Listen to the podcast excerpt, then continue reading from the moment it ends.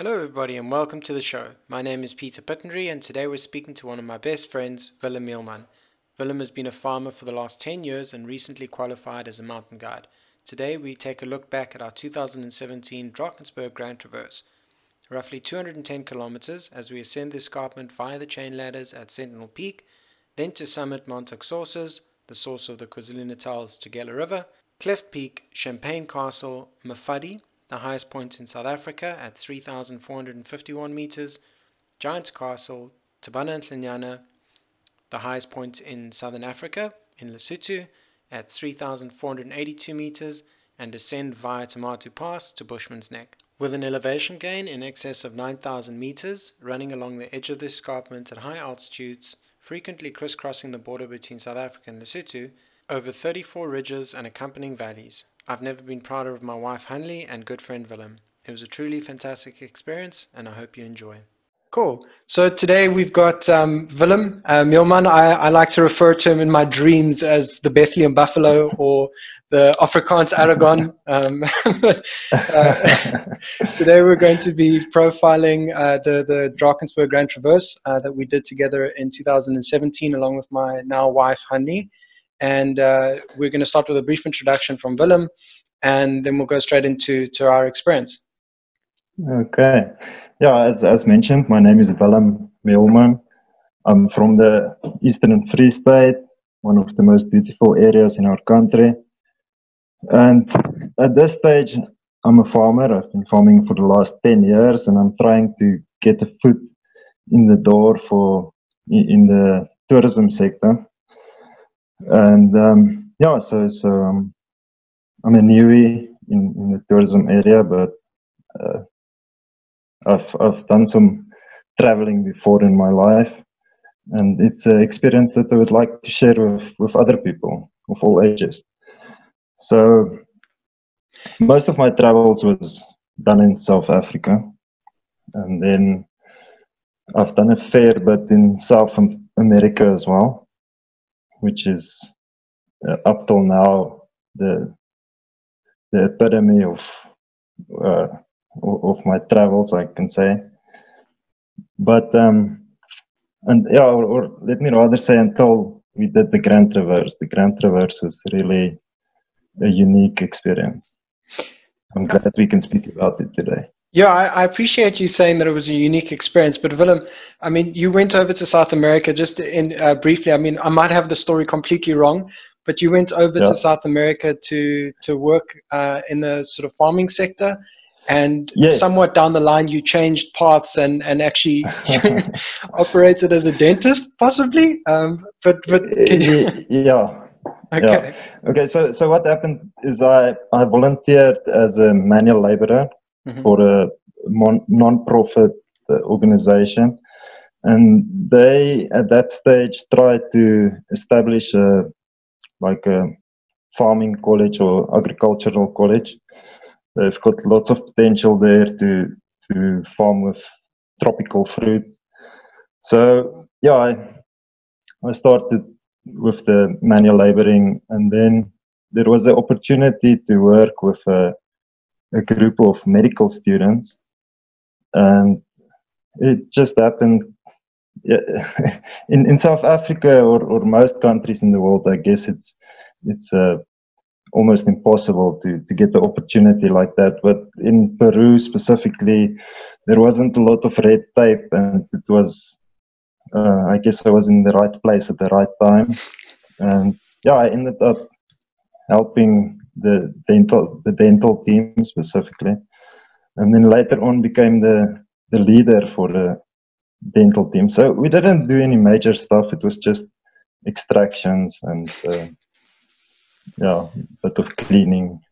I, I say that every every time I speak to someone, my hands have already started sweating. The previous one, uh, I, time my hands started sweating, I was speaking to a guy, uh, Theodore uh. I don't know if you've met him. He's a guide in, in Cape Town, but Yeah, so so he was telling me about his his experience on Mount Kenya, and uh, the the last pitch I he sort of pre soloed it and and had three quite close calls. Um, and now you're telling me, you know, dentistry and tooth extraction is not a big procedure, and I'm, I'm just trying to get my well, head around just going to the dentist. thinking back on it, yeah, it, it, uh, my hands start to sweat as well. But I mean, if you're 18, you're keen to do anything, and sure, yeah. So, I mean, keen well, to do anything that that uh, that kind of fits in nicely with uh, how the GT started for us. Um, Hanley and myself, uh, Hanley was a, a dietitian in mm. Vicksburg in uh, in the Free States, and she initially went over and uh, did a community service year there. Uh, I joined her and worked from home for most of the time, and then probably about two months in, she she said to me, "Oh, I, by the way, I want to do the Grand Traverse in the Drakensberg," and I'd never, I think I'd hiked in the Drakensberg once before um, when I was very young, and uh, since then hadn't again. So she said she essentially wants to do the Traverse. Can you research what it's all about? So I, being in Vicksburg, I, I, I ordered all these maps on on uh, online somewhere, and uh, yeah, they, they slowly but surely I ordered two because I thought, okay, we're going to do the chain ladders close to Vicksburg, and that should be the sort of extent of it. So I got the first two maps, and then quickly realized the the actual extent of what you wanted to achieve, and uh, we hadn't met yet, but uh, Hanley and I had started reaching out to all our friends in the mountain club and asking them, listen, do you guys want to join us on the Traverse? Uh, it's just Hanley and I so far. Uh, we're really interested in, in, in doing it in August or September. Is anyone keen? And uh, we were planning on starting on the 5th of August.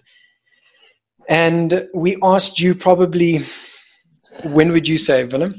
Yes, if I have to this is just a guess, but I think it was like two weeks, two weeks before yeah we actually started. Yeah. Yeah, and, and you only gave us the final feedback uh, about five or six days beforehand, saying, "Okay, I'm I'm keen to do it." Uh, yeah, it might actually have been a week. I'm not sure. I can't recall properly, but it was it was really on short short notice. Yeah. And what was your preparation for the traverse? Well, I didn't have a lot of time to prepare for anything. So what I just told myself is if I can, if I can just be uh, mentally tough enough, I can mm. take the physical beating. Like, yeah, if, if I can just put one foot in front of the other and keep myself mentally fit, and then then I can do it. But I must say I was a bit concerned because you two are of the fittest people I know. and um, I appreciate that because I, I think it's a sort of an overstatement a little bit from your side because you know a couple of really hardcore people, but I do appreciate that. Um, but carry on. No, no. Even amongst the hardcore people I know, you're still some of the fittest. Oh goodness. Yeah.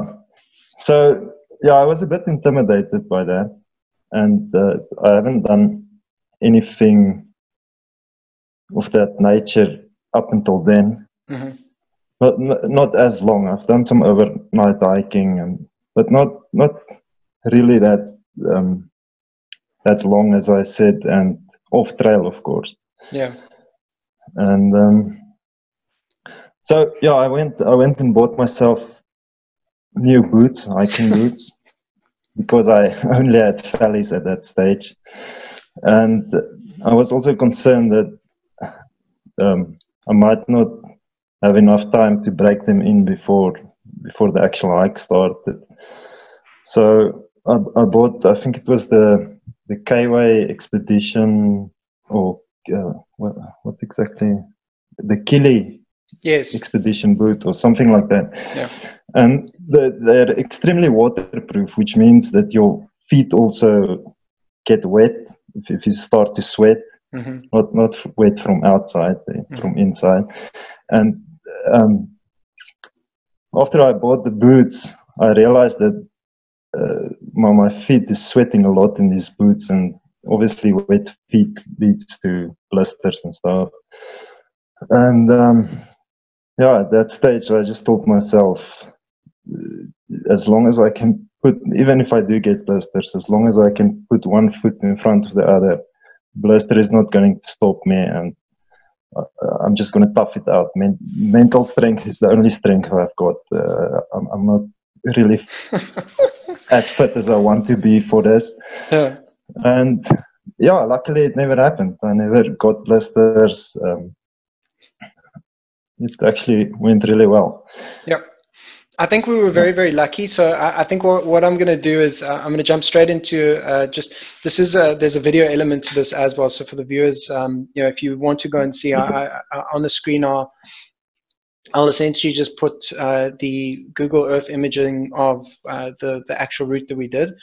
Uh, so essentially, um, Willem, we started off at your farm, uh, which is, mm. I mean, in the car, and your wife and a good friend of yours uh, volunteered to to drive us to the car park, and then yes. we we proceeded. I think we must have left at about three thirty or four in the morning from your farm, which is about an hour's hmm. drive. Mm. And, yeah, I think um, that's about correct. And then we arrived at Sentinel Car Park.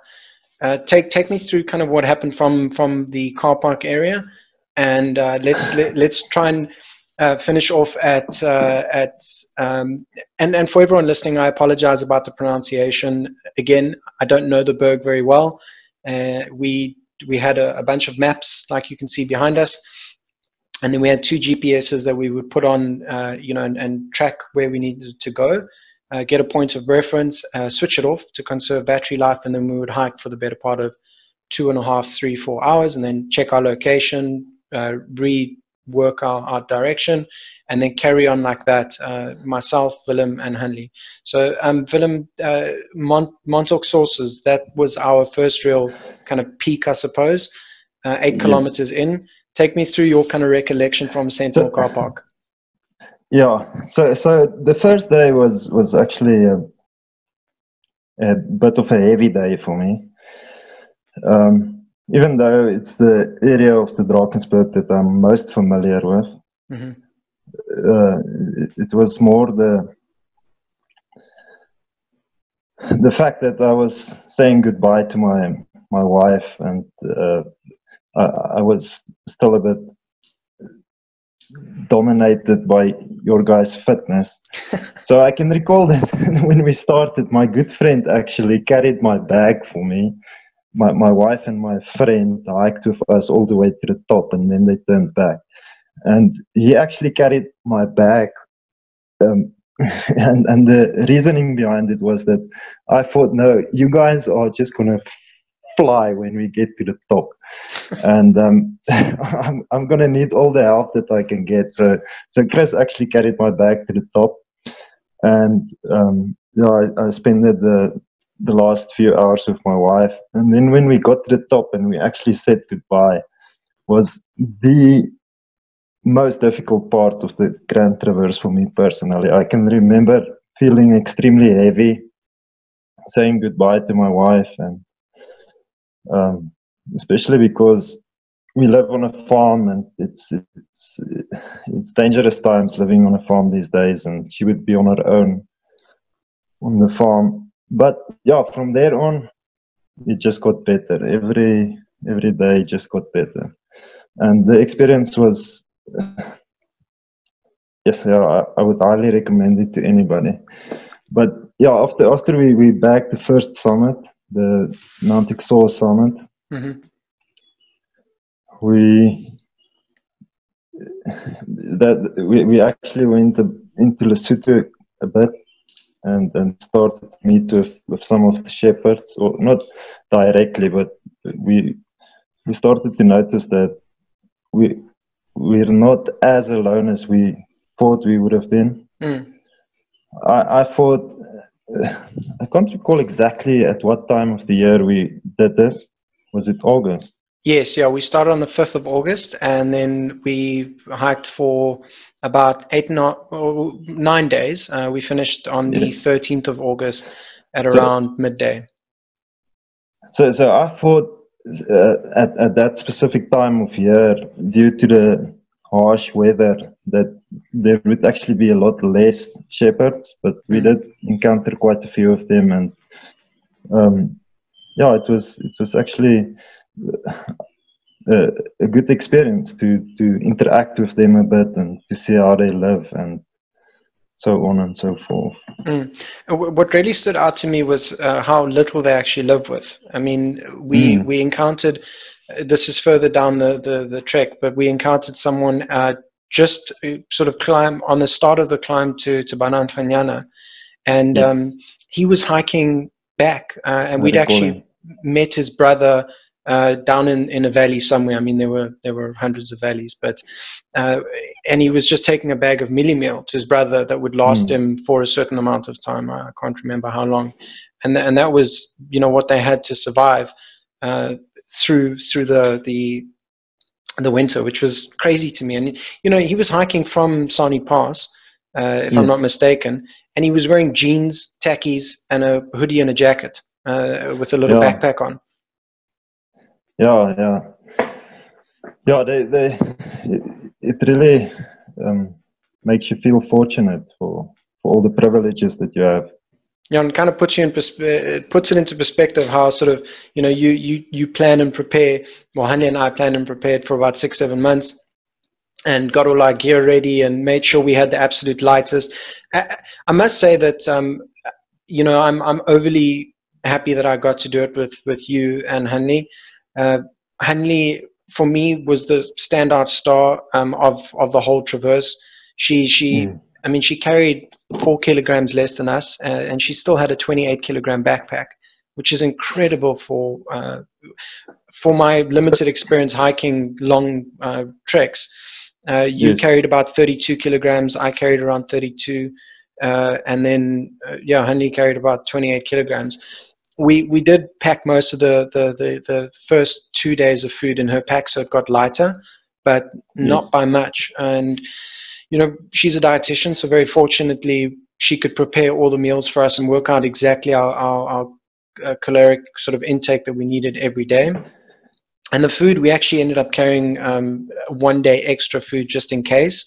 Mm. And we carried all our food for the nine days.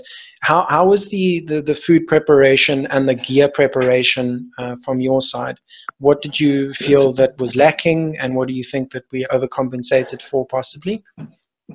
So, so yeah, the, the, I'm glad you touched on the food. That that is, I think, one of the major contributors to our success was Hanley's planning on the food. Uh, I really want to give credit to this. It was absolutely brilliant. So when we started out, I remember when we actually packed the food into our bags, yes, I got an extremely concerned feeling that we are going to starve. and um, when, when we actually started the hike, and even after the hike, even now thinking back to it, it was, it, I think it was one of the most well planned um, areas or factors to contribute to our success on the Grand Traverse. The food was more than enough. The the energy intake, I never felt uh, fatigued or tired, mm. and it it was extremely light and um, packed well. So yeah. yeah. I want I really want to compliment Hanley on on that, and um, and I think Shane, it, it was good. She... It was good tasting as well. yeah we were, we were very fortunate in in that I think we were quite strict in our because we were limited in in in manpower or woman power, I suppose, that we were going to try and the factors that we could control, we were going to try and control them as best we could. So the the food preparation started four or five days before the actual hike started. We started yes. dehydrating most of our our, our vegetables, um, so to make sure that we still got uh, you know some veg. And I think after four or five days, some some some dehydrated veg uh, still tastes quite good um, when you when you start hydrating and cooking it again. But but we had very set um, tasks that we had on the hike. I remember on the first yes. night we we hiked past uh, and and we set ourselves a goal. We were going to either try and reach Fang's cave, which was about 21 kilometers in, and um, you can see uh, over here the uh, Fang's Valley, and then Fang's cave is on this ridge line down here somewhere. And we actually we couldn't find Fang's cave, so we pushed on, and our second planning no. point was Rwanqa cave. And I, I went what, through the photographs. sorry, what, was, wasn't if, if I recall correctly, we, we aimed for Rat Hole Cave. We actually made it to Rat Hole Cave. And when we got to Rat Hole Cave, we were like, no way, we're not sleeping, three of us in, in that in the rat hole. And then we actually pushed to get to Fangs Cave. I can't recall properly, but we I think we did miss Fangs Cave. Yeah, we missed we Fangs Cave. Um, I so so on on each night I where where we were looking for caves, I normally bargained for uh, if there were three caves or two caves at least in the area. I would then put those on as a, a point because remember I, I we'd spent one week before this in uh, July on the MCSA July camp hiking in the Berg. Yes. So so we yeah. kind of knew the distances that we could cover in the mountains, and it was around 20 to 23 kilometers a day. But we had a lot lighter packs. We did the belt traverse, so we thought, okay, yes. this is going to be substantially harder, and we're going to be carrying almost double the weight. So I, I'm going to plan for 21 kilometers as a sleeping point, and that was Fangs Cave and then Rat Hole Cave was at around 20 kilometers into the hike, I think. So we actually got to Rat Hole Cave, and we we sort of because it was almost getting dark, so we we thought, okay, mm, maybe yeah. let's let's sleep in Rat Hole. But then, like you said, you know, the, the three of us wouldn't have fit in there, and uh, so we yeah. pushed on to look for either Fangs Cave or Rwanqa Cave, which was about two and a half, three kilometers further down. Mm. And then we missed it. We couldn't find any of the caves. Yeah, and and the wind was crazy. We almost lost our tent. It almost blew off the mountain. Yeah, and when we tried to pitch it, yeah. And and we had a two-man tent. Uh, a yeah, that's the other thing. yeah, it was a tiny, tiny tent, and and we we slept three of us. I would I slept in the middle. Uh, Hanley slept on my right, and then Willem slept on my left. And we would squeeze yeah. in like sausages, uh, and you couldn't really eat uh, in the in the tent together. So mm. essentially, what we did was I would start the the the food. I would boil the water. Then I would climb into the tent. Uh, the first night was the first night that we also uh, got a bit of snow. So it was the coldest of the nights, I think. And um, so I would start the fire and I'd get in, and Hanley would start preparing our sleeping area. And I remember the first night, Hanley and I actually got into the tent and we sat down, and, and I'd planned sort of escape points on the mountain uh, as we hmm. progressed mm. in case something happened. And we heavily considered the next day because we would be going past um, just before Easter Cave, there was a drop off point. So we, we heavily yes. considered, you know, the, that first day was hellish for us. I mean, we, we were really hiking quickly, and Hanley and I had a quick cry in the tent, and we thought, look, I don't know. I if, didn't if even we, know. Yeah, yeah, we, we were howling in the tent, but you were busy yeah. cooking, so we decided, okay, let's just let's get through to this this evening. Let's get some food in our bellies, and then the next morning we'll make a plan. And um, fortunately, you finished up all the food, uh, cooking the food, and then we managed to squeeze in. Um, I think I sat in the vestibule, or you might have sat in the vestibule of the tent, and then Hanley and I ate, and then we we went to bed. And that was our, our kind of first day on the on the hike. Uh, do you remember anything else uh, that sort of comes to mind? Uh, I, I do recall that my, my CamelBak actually freezed up yeah. like just before we pitched tent. So yeah, it was really cool. Yeah, and, that was um, that was strikingly um, bizarre for me. I mean, we didn't have a lot of water when we got to the campsite that night because the last water source yes. was about four or five kilometers um, back. And uh, I mean, you can see here uh, we had lunch next to uh, Oxbow Shortcut, and there's a river that flows mm. through here. We can. I remember I've been through the photos, and I can actually see we're camped out for lunch very close to the river uh, to our left. Mm. And, uh, you know, we carried on with that river uh, system pretty much until uh, we turned up towards uh, um, Fangs Valley Saddle. And so we yes. hadn't had water, you know, for the better part of probably seven or eight kilometers until we got to our tenting spot for the night. Um, there yeah. might have been another source of water over here, but I can't really recall. I, I do remember uh, the last water point uh, further back. But yeah, no, I remember you had about I a half. It was a, at lunch, yeah. Yeah, it was at lunch, and and you had a half a CamelBak left of water that we were going to cook with, and uh, yeah. like you said, you put it down on the floor. I remember it was lying on top of your bag, and you picked it, it up. It was in the the pipe. I think the water in the pipe actually froze. I'm not sure the, the whole the whole bag did. It, it might have been my, my CamelBak, but I remember there wasn't a lot of water in, so I mean there wasn't much to freeze. But within 45 mm. minutes of us trying to pitch the tent and level everything out, it had frozen solid, so it was fairly cold. Mm. Um, I think that had a lot to do with why we were shedding tears. yeah, but yeah, we, we did survive the night. We survived the night, and, and then the and, next and morning. The next morning, we, we started to get our psych back. Yep. Yeah. And then we, we I think the, the, the, the first morning of the hike, um, you know, after our first night out, was actually one of my most memorable. Uh, we we hiked down to the river.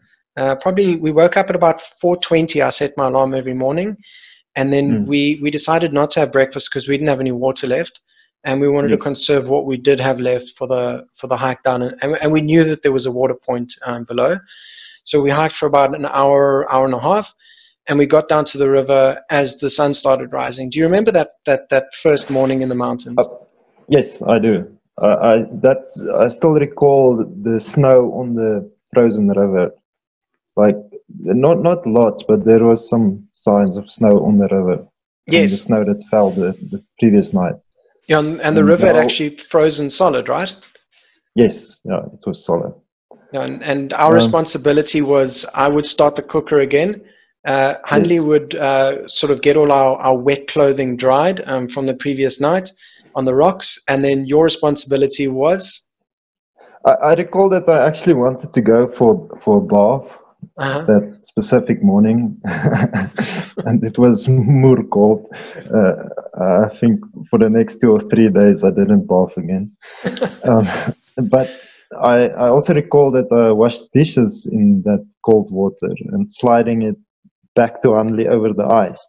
Correct. Yeah. And um, yeah, it, it was difficult washing greasy dishes in freezing cold water.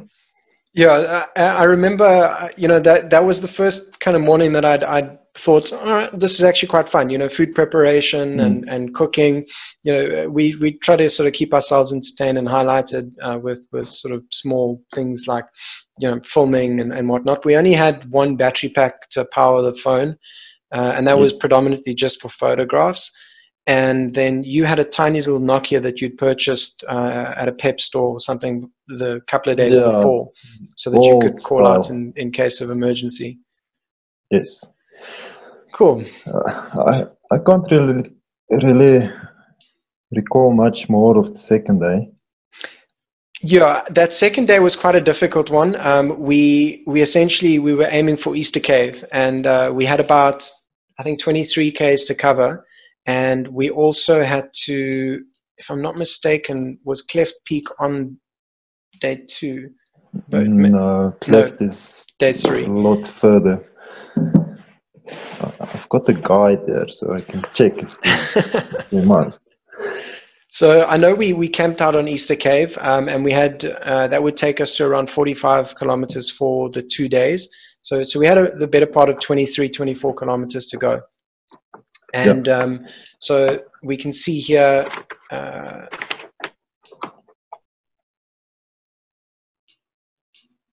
yeah, we camped out at Easter Cave uh, on the second night.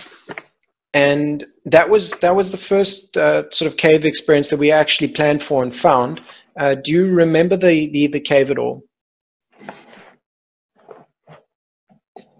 Yeah, it, it, was. Was it the cave that's sort of on a, a steep?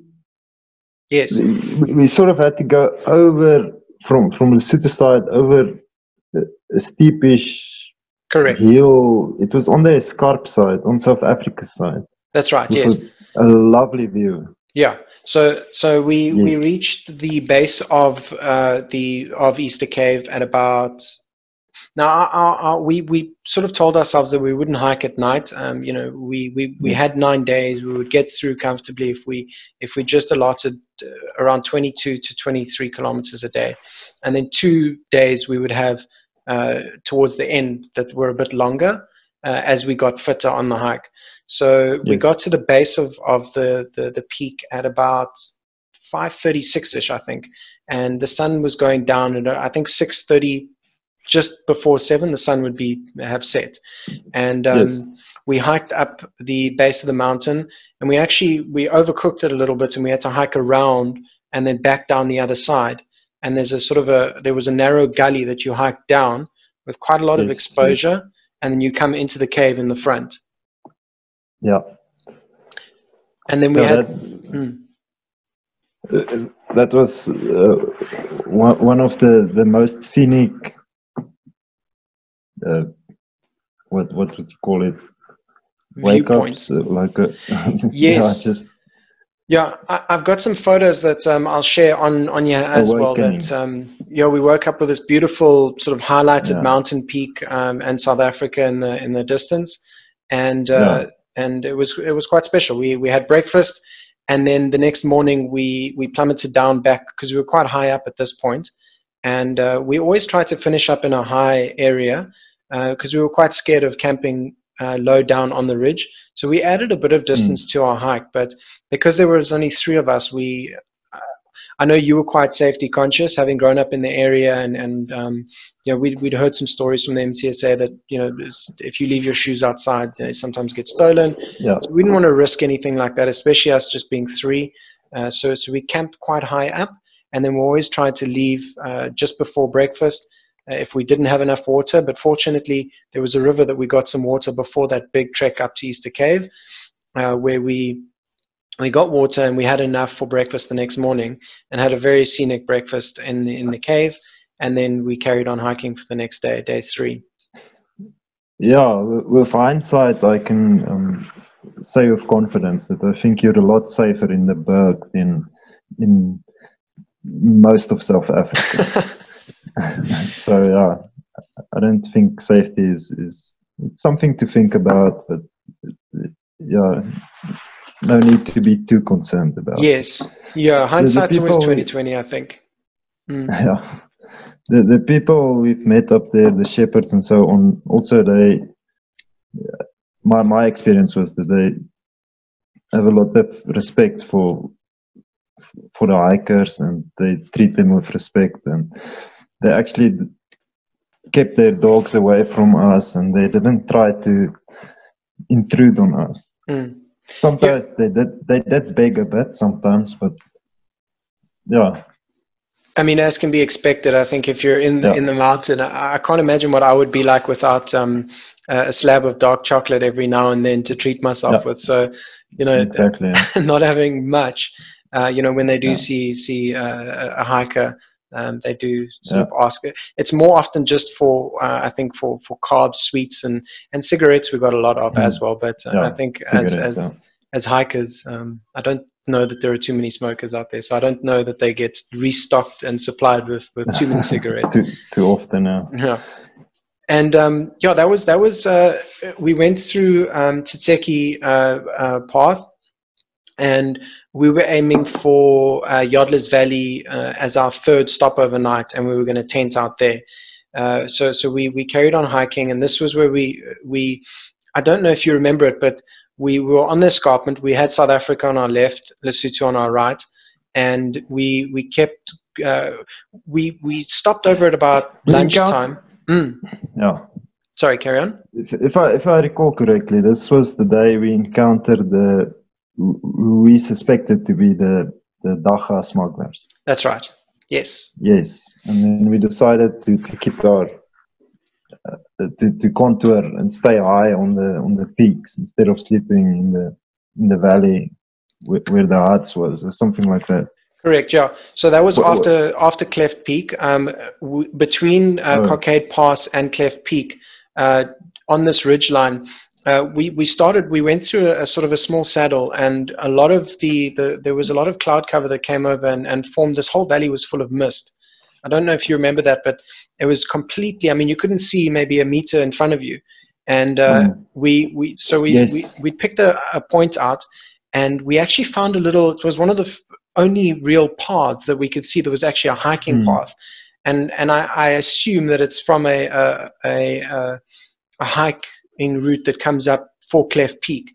So, so we got onto that hiking route on the escarpment and we just sort of walked for about an hour through the mist. Uh, and then I've actually got a nice photograph that I'll share as well. where we stopped and we pointed out Cleft Peak, and you can see it sort of pushing its nose out towards yes. South Africa. Uh, on on what day was that? Was that, was, the third day or the fourth? That was uh, the third day. Okay. Yeah, it's um, it's crazy. I mean, it uh, you don't really realize how much distance you cover, uh, but but we were aiming to cover around 23 kilometers, and and Cleft Peak, as you can see, is about 55 kilometers into the hike. And yes, this was the first time that you would have been able to speak to Janice uh, yes. three days. Uh, yeah, I still recall making a phone call from the top of Cleft. And and I'm quite, uh, you know, I, am not ashamed to admit that I, am a, a, fairly uh, sensitive person, and uh, I, yeah. I, get very chalked up about the fact that I can't grow a beard. So when I see a man um, known as the the Bethlehem Buffalo uh, who can grow a massive beard and still cry, yeah. Uh, I feel honored to be in someone's presence like that. So, so take me through how you kind of felt three days in, not having seen your your partner, you know, you guys spend all your time together and, and do most of your adventures together. Uh, what was that phone call like? Um, yes, I, I can't really recall that I had difficulty with that phone call, but as I mentioned, the first day was the toughest for me. Yeah.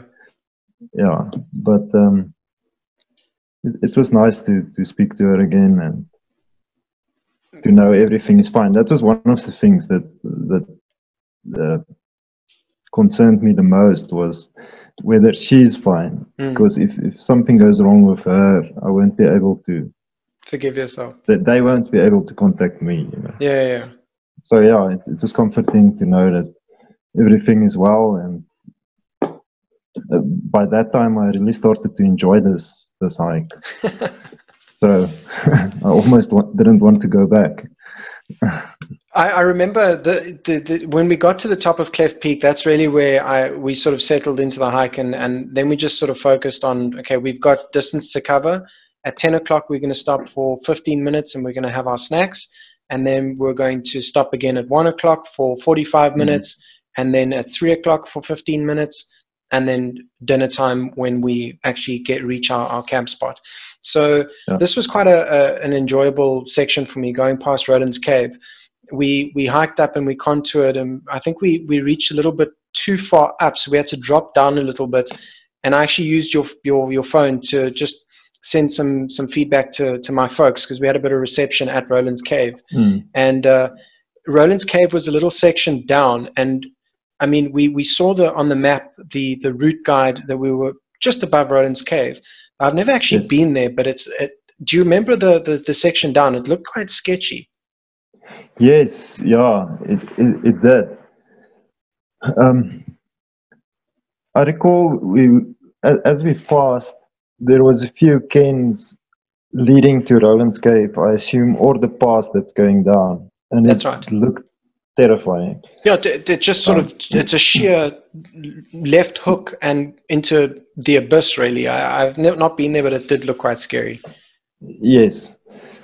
Um, I think if, if you don't have a backpack on, uh, it, it would be less concerning. But to, to traverse into Roland's Cave with a backpack, I haven't done it before. Mm. Maybe it's not that bad. Maybe it looks worse than what it is but yeah, I think it's a ex- experience to to keep in mind to plan for. Yes, and and the, I mean the Berg is there's so much to do. I, I, think you when you do the traverse, you you kind of you take it all in, but uh, yeah. you know after the fact you realize that how much you actually could have done in that area. But It's it's the one thing I love about it, sort of you know a two or three day hike versus a a nine day trek is that you actually get to experience yeah. the area and you enjoy it. And if there's snowfall, you can go play in the ice and you know slide on your bum and whatnot. And and this was actually one of the from Roland's Cave. We started descending down into the into the valley, and there was quite a bit of snowfall in this ridge line. I don't know if you remember, Hanley was quite a way in front of us, and uh, I, I got quite concerned um, because she just took a tumble and, and slid all the way down the ice. And I, I thought she'd hurt yes. herself and she was just lying there. And um, I started running down to her and I got to her and she was like, Oh, I'm just resting. I'm all right. And she, she would often do that. She would hike out ahead and then, you know, rest a little bit and wait for us. And, yeah. and, and um, I always yes, seem to be at the cool. back. Uh, I think I'm, I'm one of the slower hikers. So this is, uh, this is, I don't know if you remember, but uh, we were quite concerned because there was quite a big uh, um, communal sort of Lesotho village down here in, in Yodler's Valley entrance, either here or yes. further down in here. Yes, I think that's where we encounter the, the potential dagga smugglers. That's right. smugglers. That's right. Yeah. And yeah. instead of going down into Yodler's Valley, I think you made the call that we we stick on this ridgeline and we just contour as high as we can. And yes. This was probably the worst night for me just because of the preparation for the campsite. Uh, we hiked up yeah. onto this ridgeline. Uh, there was a water point which was quite nice, but it was all quite mm. steep. And then we got onto the top of this ridgeline. I think I marked the campsite incorrectly. Yeah, we actually got onto the top of this ridgeline, and there were there was another group of campers with with headlamps on that we could see in the distance over on that side. Yes. Yeah, it seemed like seemed like they were above some pass on the escarp, just above the pass. That's right. On, on, on a flat section there.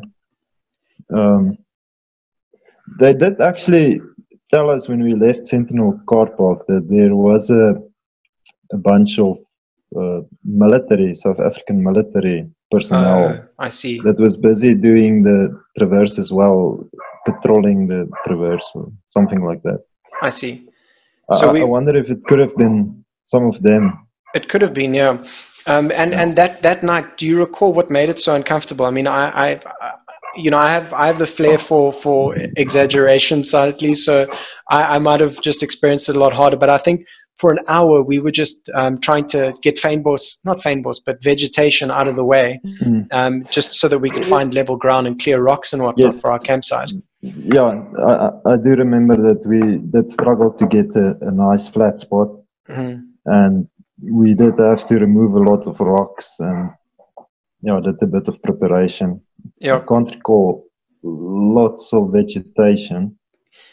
I, I think I was quite persistent in getting a good night's sleep. Um, I, I'm I, am i am a miserable person to be around if I haven't slept. So I remember taking my yeah. hiking poles and poking out vegetation and pulling roots out and maybe leaving the big rocks for you. well, if if it's true that you become a grumpy person when you tired, then you did an exceptionally well job of hiding it. you you were always like a motivational Superman. Or oh, thanks, man. I appreciate that. yeah, just seemed like you never never got negative from the whole thing. Yeah, and and, and that the, the the next day was really, I think, where it, it struck me for the first time that that we might uh, encounter some issues. And uh, a little bit of negativity came in and that was probably we, we hiked down into this valley. We had breakfast again in the morning um, and then mm. we, we got water. And we passed uh, quite a, a, stunning pool down here in this valley somewhere where it was fully frozen.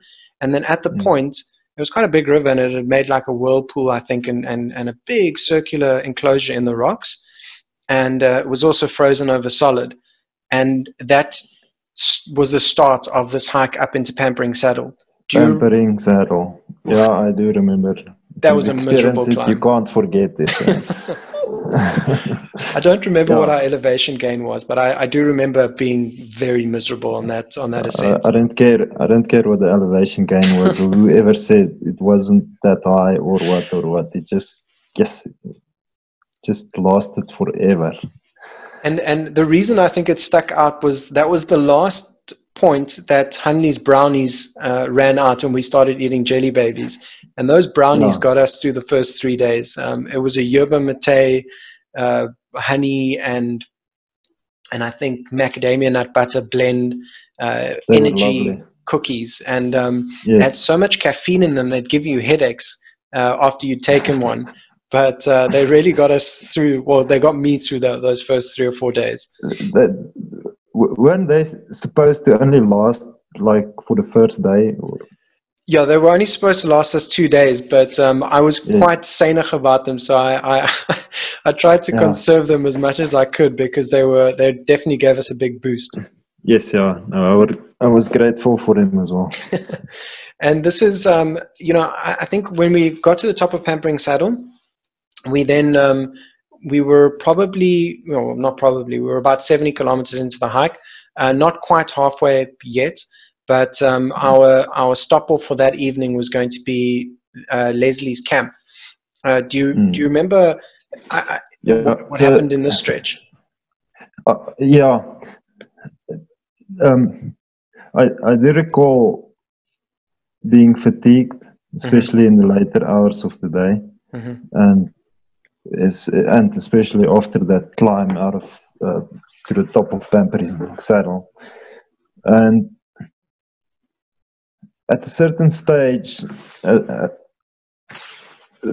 the yeah the, the fatigue and the my burning legs became the only thing my mind was occupied with. Mm. And then you started some sort of a game. I can't recall exactly what the game was, but even to this day, when I'm hiking with kids or whatever, I, I always remember when you get to that point, you need to just to distract yourself and, and the persons around you, just to to keep the morale high. And yes. Um, I remember that quite fondly. I mean, that was uh, we we played the name game. So just um, you know, you you you you you know, for me, it's it's why I started yes. this podcast. Like storytelling is such an important element to to connections with people. So you would just say like uh, Albert Einstein, and then you would mm. obviously yes, everyone knows Albert yeah. Einstein, so you don't have to tell a story about him. But if someone challenges you and says, "Okay, well that's not a proper person," then you have to prove it by telling a story about that person, what they did, and how they became famous. So if I say Albert Einstein, you would then finish uh, off with a name that you know starts with an E, and then Hanley would yes. go with uh, you know uh, it's a very popular game, but I don't have to explain it. Yeah, but that, I mean we must have played that for about two and a half, three hours until we got to yes. Leslie Saddle because this was a and, and, it actually kept us going. Oh, it made a huge difference. It did. That was. Uh, I remember there was a. I'm. I'm not a big fan of the the flats, uh, surprisingly, because they become quite monotonous. Uh, it's just this no. trudge. Um, I've I've got some video that I'll, I'll add here as well of us just sort of knocking on. And the start of it was quite pleasant, but uh, eventually, mm. you know, without the climbing to distract yourself and you know the the, the tricky descents to keep your mind proactive, uh, it does get quite boring. So so that that was a nice little thing to keep us busy. I'm not sure if it was on that day or the next, but we actually contemplated to to buy one of the shepherd's horses or donkeys. yes, we were trying to figure out how much money we, we, had with us to to try and, and, persuade him. And later on, we decided, no, screw it, we'll just steal one. we, will just steal one if we get, go past one again. And yeah, we were going to barter uh, with food, and as our food ran out, we didn't have much else to barter, so we contemplated theft. and and that's where we spent uh, the night at Leslie's camp. Um, fortunately, there was quite a bit of water, um, really pretty, and there was a, actually a, a, a, a Lesotho mountain hut here as well. But we didn't want mm. to. I don't know if that's the name, mountain hut, but we didn't want to actually go across in, in case there was someone staying there or invade their space. So, so we just camped on this yes. side of the, the river. Uh, we found a nice little flat spot at Leslie's camp it was really nicely put together. Uh, a very fond um, memory for me, except the fact mm. that Hanley every night would make me come with her to, um, you know, so she would she'd be able to bath. She bathed every single night, and mm. it was so cold that night. She she was cleaning herself with a, a cloth, standing in in the river on a rock, put the cloth down next to her, and the cloth I picked up to pass it to her, and it also frozen solid. I could hold Froze. it flat in my hands like that. And you were busy cooking at the time, yeah. and I remember we had uh, we had our last custard for the evening. What? yeah, that's what I think. no, I'm just joking. What was happening? But um, yeah, I remember that night. Uh, that was the only sort of memory that stuck out to me. But a, a fairly nice campsite. Definitely one that I would I would uh, say is a nice aiming point. You know, it's it's 85, 86 yes. kilometers into the hike, and yeah. it's not going to be hard to miss. For, mm. for, sure, yeah. No, if, if you're camping in a tent, it's or or let me say it this way: one of the nights spent in a tent on the Grand Traverse that was the best campsite Yes, I agree with you completely. It's easy to find. We didn't have to route find a yeah. lot. Uh, you know, it was Water, conveniently nice located. Flat, exactly. Yeah, that was perfect. Yeah. And um, yeah, that that was that was uh, the only thing that really sticks out. Uh, and then the next day, we were aiming for Jarateng turnoff. Uh, I mm. think hmm. the second Jarateng turnoff. Uh, there wasn't anything that stuck out on this day. Mm-hmm. This this was actually where where I, I was quite happy that you taken on navigation because for the the first two days or three days I think I was navigating, but then it became quite evident that you were you'd actually gotten a lot stronger than both Hundley and I on the hike, and you were consistently hiking ahead, and your route finding is much better than mine or Hundley's, And you were just you were nailing it every time. I mean, we would uh, where we Thank left, you, we we reached the top of Mafadi Ridge, and I've never actually um, hiked with you before on on anything this distance or where we had to use compass map and and map navigation. We obviously had the GPS, but we used it very limitedly because we only had yeah. pen light batteries and and we didn't want to run out in case we couldn't find ourselves in the mountain. And uh, yes. so, so you would you would whip out the map every sort of hour, hour and a half, and we got to the top of Mafadi Ridge, and we had the established line, but there was another point where you could actually climb off over this peak and then contour on that ridge line, which was a lot easier because it brought us into the the, the next section. So we, we we didn't have to actually go all the way peak Mafadi and then come down. We could actually traverse down. It was a lot easier, and it, it cut off uh, uh, probably about an hour or two because we'd gotten to our lunch spot surprisingly quicker than I'd thought. Yeah. To be honest, I can't recall much of, of that section. I just recall the Mafadi summit, that's all.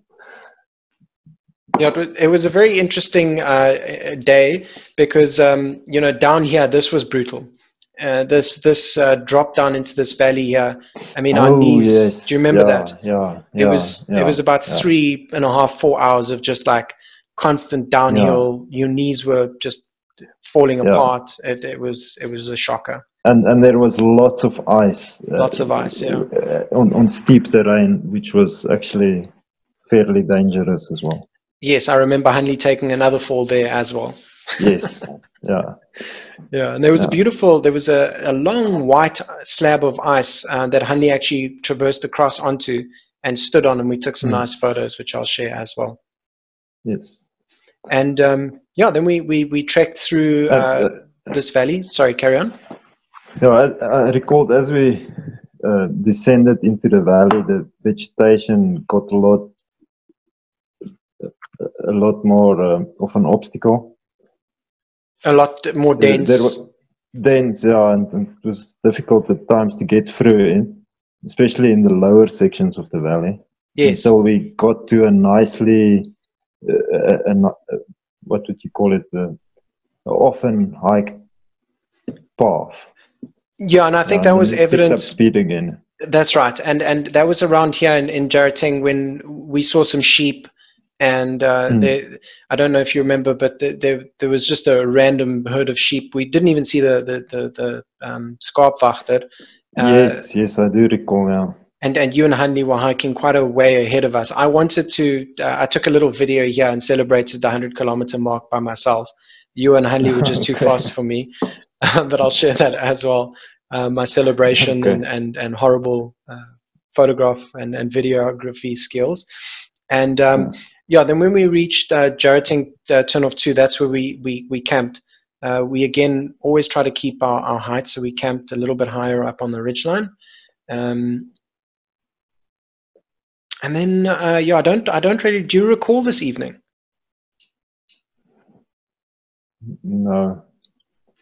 Remember, we we we hiked through, and there was a bunch of, uh, there there was quite a, a, steep face on our left, uh, and then we we went through. Uh, we crossed over a river a couple of times, and there was a, a Lesotho encampment or, yeah. settlement. Yeah. That uh, we went through, and we were actually contemplating. We looked into a couple of the houses to sleep there. Yeah. Yeah. it was completely abandoned.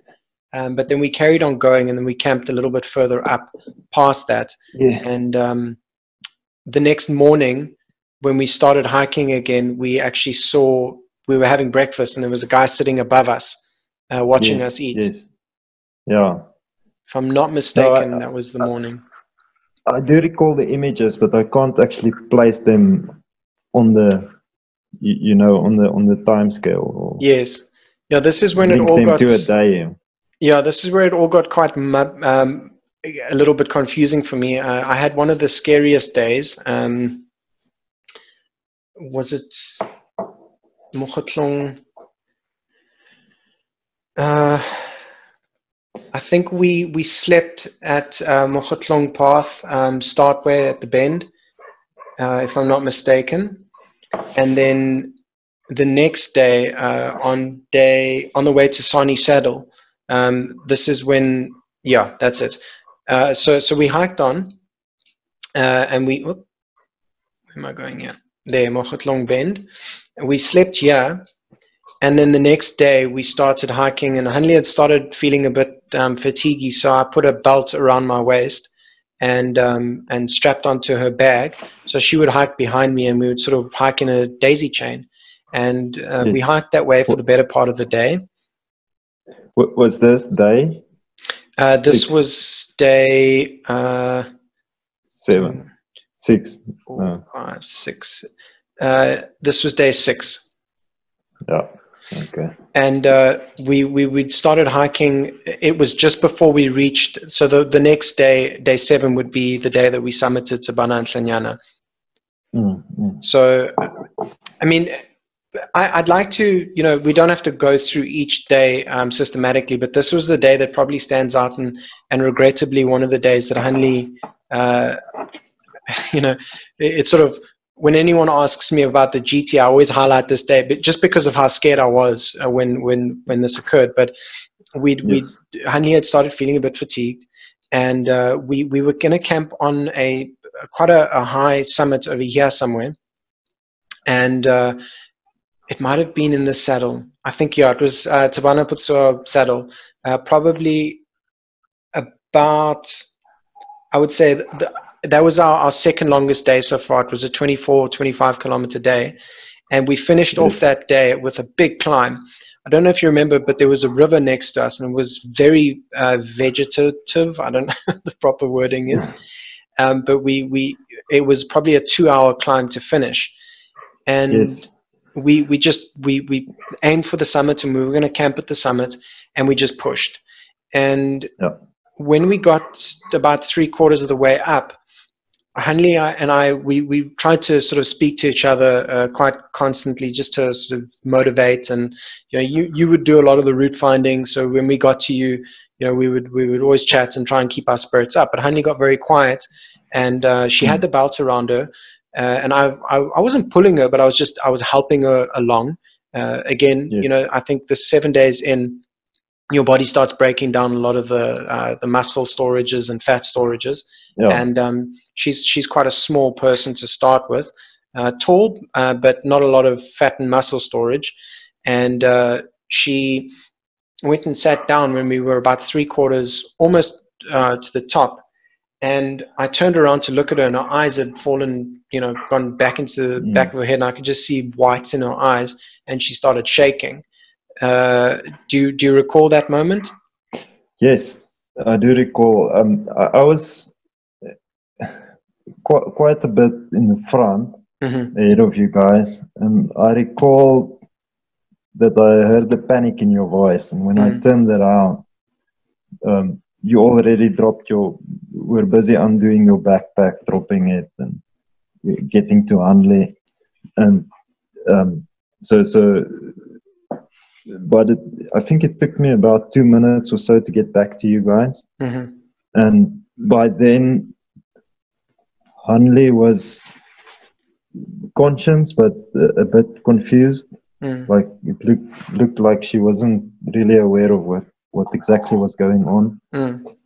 And um, I can recall you you actually handled it pretty well. Um, well, shout out to uh, Wild Medics. Um, I mean, they, they, they do quite a an extensive uh, wilderness first aid course that yes. they, they kind of drill into these scenarios and they make it quite real. Um, and you know, I, I, whether I reacted well or not, I, I, was very concerned because she was unresponsive. Mm. Um, I put my bag down. I did a collar, I don't know what you call it. Um, you've recently, I, I think, done a, a wilderness first aid yes. course, but when you tap the collar to see if you're responsive. Uh, if, yes. Uh, so I, tapped her con- uh, collarbone and she was kind of, you know, I think it, it sends an echo through your, uh, hopefully to try and, uh, you know, get a little bit of attention back from her. Fairly unresponsive. It was bugging her a little bit. Um, I was quite aggressive about it. Um, and then, you know, I assumed one or two things. Um, you know, my, my first assumption was that she just didn't have enough food in her. Uh, she hadn't stopped over or she was dehydrated. And she didn't seem to be dehydrated. Uh, you know, I, I'd made her stop quite often on the last sort of couple of hours of that hike because I knew she mm. was struggling, as were we all. And um, yes. so, so I immediately took a handful of uh, sweets and put them mm. into my mouth and sort of chewed them up and try to make some yeah. sort of glucogel. Uh, is that is that right? I think I recall this. So, so by, mm. by the time I got there, you were already uh, busy with this procedure, which right. was awkward to me. But yeah. it, um, so so I recall you still being actually busy feeding her. I see this. Uh, yeah, not feeding. Sorry, my English is is uh, making it difficult for me to to communicate complicated mm. stuff. But um, essentially, I think I, I, was just trying to, to distribute the, the get some glucose in glucose system, into her system. So I was just spreading it in her gums and trying to sort of yeah. um, get her to, to swirl it around her mouth and make sure that she got a little bit in. Um, yes. But fortunately, it wasn't that serious of a case. We were quite far into Lesotho. I mean, if if if you scroll across, I mean, we're, we're quite a way away from the escarpment. Yeah. Um, Mm. No cell phone reception. No cell phone reception. Uh, we, we were completely yeah. on our own, own, and it would have taken at least half a day to get to, to even cell phone reception. That's right. So, and yeah. so it was quite a, a stressful situation, but um, thankfully uh, you offered the, the next day. I mean, she she eventually came to. Um, we we fed her, put her in the tent. Um, we had actually a, a, lovely night there. It was um, everything was so green. It was right on top of a waterfall. Uh, it was mm. really really nice. Uh, we went down and got water. Uh, you volunteered for that night to, to cook the food, and I just sat with Hanley and, and we kind of ate. And we had a fairly early morning. Um, her storages were quite low the next day as well. So I don't know mm. if if I think I I carried a bag the next yes, you you started in the morning, this, and then um, you, you, actually carried it for quite a bit and refused to uh, hand it over to me, and then eventually we started to to take turns on this and. Um, but, but if I recall correctly, Hanley actually started out pretty strong. Yes, for, that's right. The first few hours of the that's day. That's right. That's right. Yes, and then yes, and, and we, we, had a massive climb and then a massive drop again, and on that drop, on that descent somewhere. That's right. Uh, she started having difficulties again. That's right. So, so we were dropping down. Uh, we climbed through, um, and we actually traversed this mountain pass over here and we dropped down into this valley and this is where we had lunch at around i mean uh, snack at around 10 and she she started feeling quite bad again and then uh, that's where i took her bag and then we hiked up and, and we traversed uh, there was a lot of snowfall and this is where we met the, yes. the guy taking food to his his, his brother or yes. cousin yeah and yeah. that's that's and where we just summited. after that we Tabla, Tabla Taba. That's right. However you pronounce it. yeah.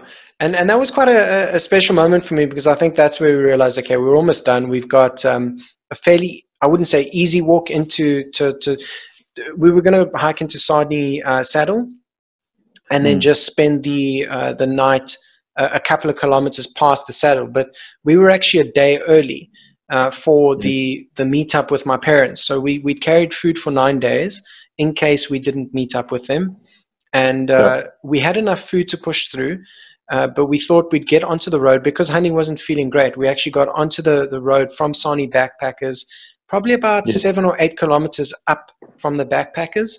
And uh, we, we, we, we thought, okay, well, you know, we, we, we are early. Let's actually hike to the backpackers on tar and uh, yes. we'll get there a lot quicker. And at this point, you were carrying Hanley's bag. I just remember the the, the, the stark difference between walking off trail and on tar, and the tar was brutal. My knees were, you know, after about yes. two kilometers, my knees were it, actually. It was a, a dreadful little section of the hike. Yes. yes, I recalled it as well as being uh, tiring and unpleasant and. And then. Every, any other negative word you want to add to it? and then for some reason um, mother bear instincts kicked in and my parents decided yeah. to come up a day before and yeah. for some unknown reason my mum was terribly worried and mm. along with my grandfather and my father like, like all moms yeah. like all moms uh, just started driving up and uh, we met them uh, after hiking about two or three kilometers a day before on the road and it is it was surreal that you know they came around the corner and i was like hang on that's my grandfather i had no yes. idea that he was coming and then behind yeah. them in the next car was my fortunately because of the way we smelt was my dad and my mum in a bakkie so yes. we chucked all the stuff in the back of the bakkie and then we drove down to Sani Backpackers and had probably one of the most comfortable nights of the GT so so I, have been to to Sani. What do they call themselves? Sani Top Backpackers. I think there's mm-hmm. another one. Sani Backpackers is on the bottom, and then I see. So, Sani Top Backpackers is the one on the top.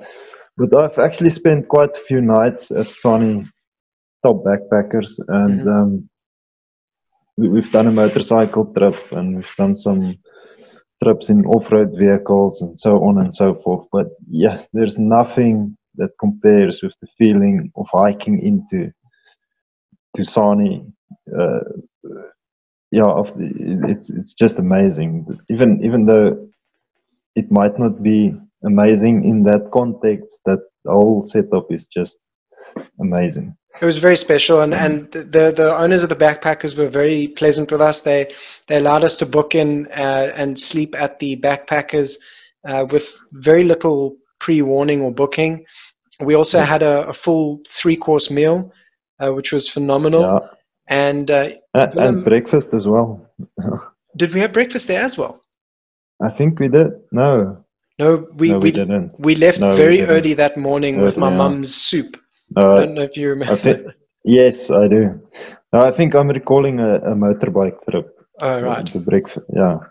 And and Willem, you don't drink um, uh, alcohol, but uh, I could be wrong. But I remember having a beer, uh, you know, a day before yeah. the end of the hike, and it was probably the best beer I've ever had.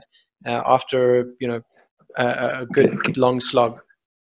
Can you recall which beer it was? It was definitely a, a Maluti. I think Maluti. that's what they call it. Yeah, Maluti. yeah, it's a Maluti. Yeah, yeah it was a, a Maluti yeah. long tom, the 450 mil, and I, I, I think I had yes. two maybe uh, within the space okay. of 10, 15 minutes. But we had to get out there fairly quickly because we hadn't showered yet, and and and I know yeah. Hanley was clean, but I definitely wasn't. I think I'd maybe bathed once or twice the whole trip. I can't speak for you, but I did not smell good. yeah, no, I did. I did bath here and there. Fair enough. Um, I, I yeah. don't think I was that small too pleasant. Let, us um, not go into the hygiene routine of the like. so this was, um, uh, you know, obviously the next morning.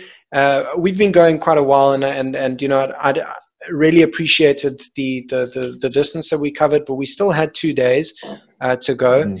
I'd left the the when I say I'd left, I'd just done a lot of the route planning uh, ahead of time, so so I was quite strict with where we had to sleep every night.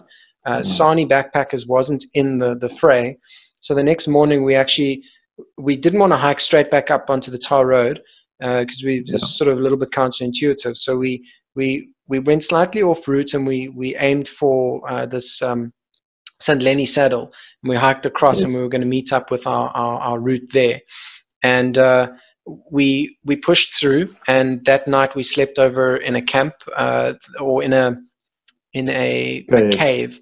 But I, I don't remember what the cave was uh, was called. Do you?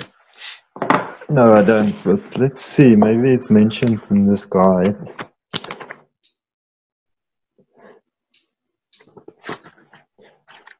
I, I do recall that we actually struggled to find it.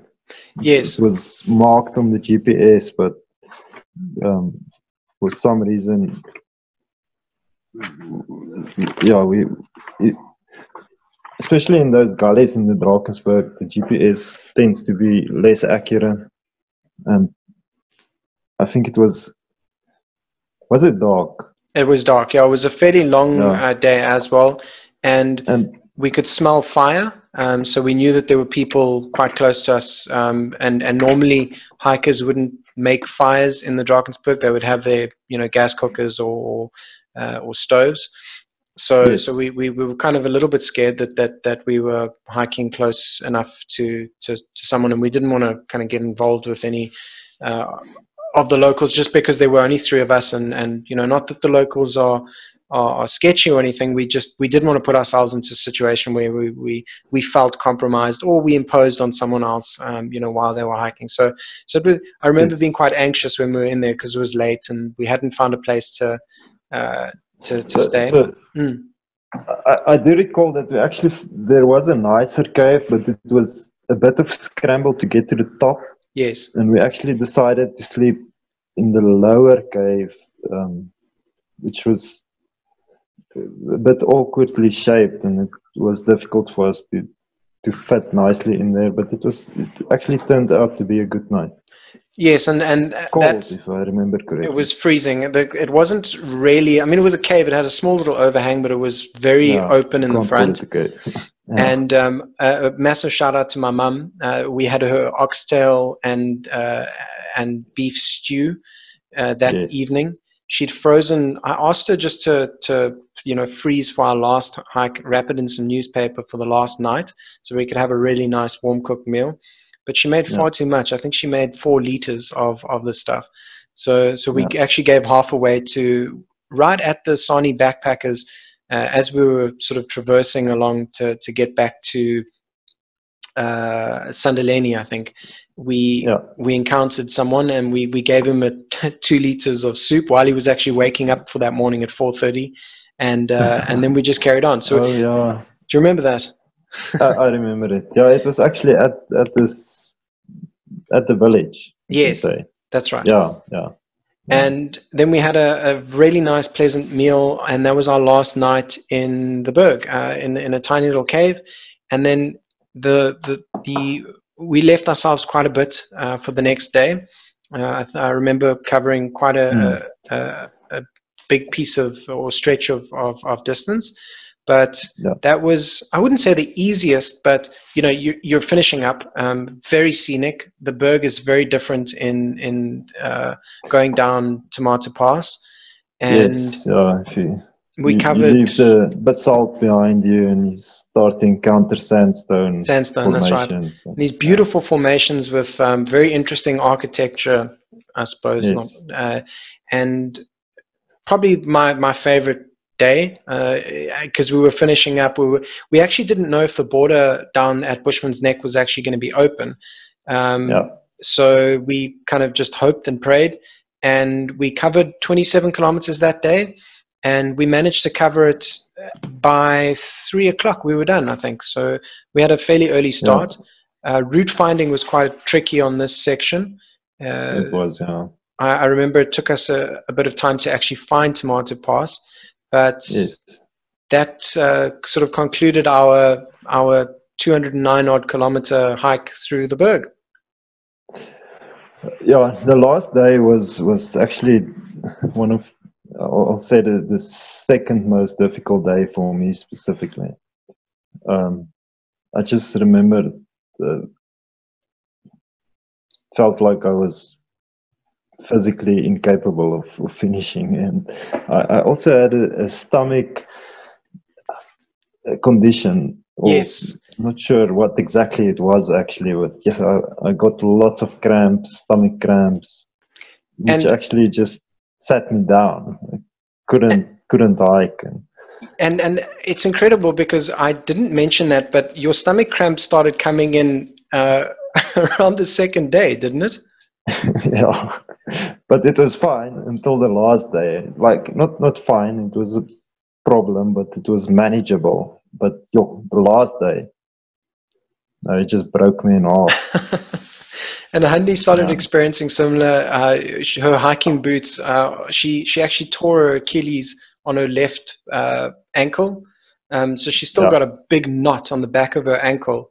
Um, yeah. Where uh, it wasn't a full tear, but I think she got a partial tear just from that pass going down because it's just a constant. I mean, I would say four hours downhill uh, as you hike off of the mountain uh, into Bushman's Nek. So, so, so Thamathu Pass is is the last pass, but just before Thamathu Pass, there's a another pass, a really exposed this pass down the gully, pass. sort of back into Lesotho, and then you come around a peak, and then you get to Thamathu Pass. Yes, that's so, I, I, recall that um, those two passes combined was really demanding. I, I, remember it was a lot of downhill, and uh, there was one big climb out um, before Thamathu Pass. You actually encountered some nice vultures flying fairly low uh, in mm. this section here, which was quite special. Very scenic, and then the route finding became quite difficult. At the start of each pass, it was quite hard to find the, the beginning sections of, yes. of them. Uh, Thamathu yeah. was slightly easier, but this pass was, uh, I mean, yeah, I remember the route finding. was difficult. Yeah. It was very, very difficult to find. But yeah, then we, we hiked through and uh, we finished at Bushman's Nek. And uh, my folks were there to pick us up. Uh, took lots of photos, which I still haven't seen. Um, my mum hasn't sent them through to me, and it's been three years. It shows you uh, how. Well, how well, it's been three three years, and I haven't seen any of your photos. there, there's in, in my life, there's no evidence of me being on the GT at all. all right. Well, hopefully, we're, uh, I'll, I'll put this out on on uh, YouTube and uh, iTunes and wherever you sort of find your podcasts. Yeah and I'll put all the photographs on as well, and, and you can kind of go through this and, and track the journey and, and and recall some of the moments. It was a very special experience, and I do appreciate uh, you taking the time to to go through it with me. And uh, more than that, I, I, appreciate you as a person and uh, as a friend. I mean, five days notice or maybe a week's notice and then committing five days beforehand, uh, it, it made the, the, the it made the experience very special for Hanley and I, yes. and and it was definitely something that we'll look on fondly for the rest of our lives. And uh, I'll definitely invite you on the next mission. Uh, we're going to try, along with uh, Johan, who's a mountain guide in, in the Western Cape and one of the, the strongest runners I know. Uh, we're going to try and do a push and run the, the GT in a couple of years' time. So uh, it's a it's an extension and an invite to you and to him, and uh, yes, we'll have some give, support this time, hopefully if you give me a couple of years, I might just join. Wonderful. Um, yeah, yeah I'm, I'm nowhere fit give enough. Me five days. I'm, I'm no, uh, no, I just uh, I'm really I really appreciate that you guys actually thought of me, invited me, and it was uh, the start of our friendship, which yes. I highly value. Absolutely. And, um, the the GT on its own, I would highly recommend it to any hiker or, for that matter, any person who has the opportunity to do it. Mm. It's a it's a it's a life changing experience. I know it sounds like just a thing to say, and that's why I'm saying it, but it's not. It it really makes you grateful for what you have, mm-hmm. and I always, since I've done the GT, I always tell people that if ever I would win the lotto or for some reason inherit a huge amount of money, the first thing I'll do is leave it in the bank and go do the GT just to realize it all over again that you don't need any of this material stuff mm. to have a valuable life. Absolutely. And um, to be grateful. Yeah. Yeah, it, it, definitely puts it into perspective. I mean, for, for Hanley and I, uh, we were very, very, very fortunate to live in that area for a year. and uh, to experience what we experienced. You know, the the whole year that we were in Ficksburg, we spent four weekends at home, and those four weekends might have been the four weekends that we actually got to spend either close to, to Bethlehem and spend some time with you, uh, or climbing in, in, in Bethlehem or Ficksburg or uh, but we had some wonderful uh, experiences, and, and it really grew our friendship. I think for for me, the GT. If you do something like this with anybody, uh, you know, yes. you either can have a very positive experience or a very negative experience. You know, for us, yeah. we were we were lucky enough that that we all just gelled together, and uh, yeah. it was an absolute pleasure. I've actually, um, for every podcast that I do, I have uh, my giraffe, and. Yeah I, I, put one item that reminds me of my guest, um, and this is the the quick draw that you actually took down off of the bridge that I took a fall on while I was climbing, and um, oh, yeah, it's completely sunburnt, and uh, you know I would never climb with it again. But uh, yeah. it's it's my memory of you um, being an absolutely stone cold climber, and um, you know and and rescuing my quick draw off of that horrible bridge that I took a bad fall on yeah injured your leg actually yes yeah that wasn't wasn't yeah. a fond fond day but um, the memory itself was was fond and i really appreciate you and yeah i i wish you all the best with your adventures going forward I, I, I know that having hiked with you and spent nine days with you in the mountain and climbed with you numerous times, uh, that your pursuit for for uh, being a full time qualified mountain guide uh, will only go well. Have you qualified yet, or how's that been going with the Corona um, pandemic? yeah, pandemic? so so I still I still need to to, to do a few courses, and mm-hmm. but I'm I'm qualified in the basic stuff like single pitch rock climbing, um, abseiling, and mountain walking. Fantastic. Great. Yeah. Well, um, not chasing the multi pitch, but yeah, thank you for for having me, Peter. No, I appreciate you, and and um, I'm sure you know this. Uh, it, it, if anything, this will just be a, a a memory bank that we can look back on and, and recall. Hopefully, you know, whoever's listening to this enjoys the the recall of of a of three fairly inexperienced hikers trying to take on the traverse and, and having a very special and, and lucky experience. Um, you know, we were very yes. fortunate with the weather. We were very fortunate yeah. with my folks finding us on the right day. We are very fortunate yeah. that we didn't have any serious medical things that happened to us. And uh, uh we can, do, I, I, think, just chalk it down to, to a lot of good luck and um, limited preparation and uh, just, just surrounding yourself with the, the, right people. And, and I appreciate you for that and, and taking the time to, to, to talk about it today. Okay, no, it's a pleasure. Go Fantastic. Well. You too. Thanks okay. for that. All the best. Bye. Cheers, man.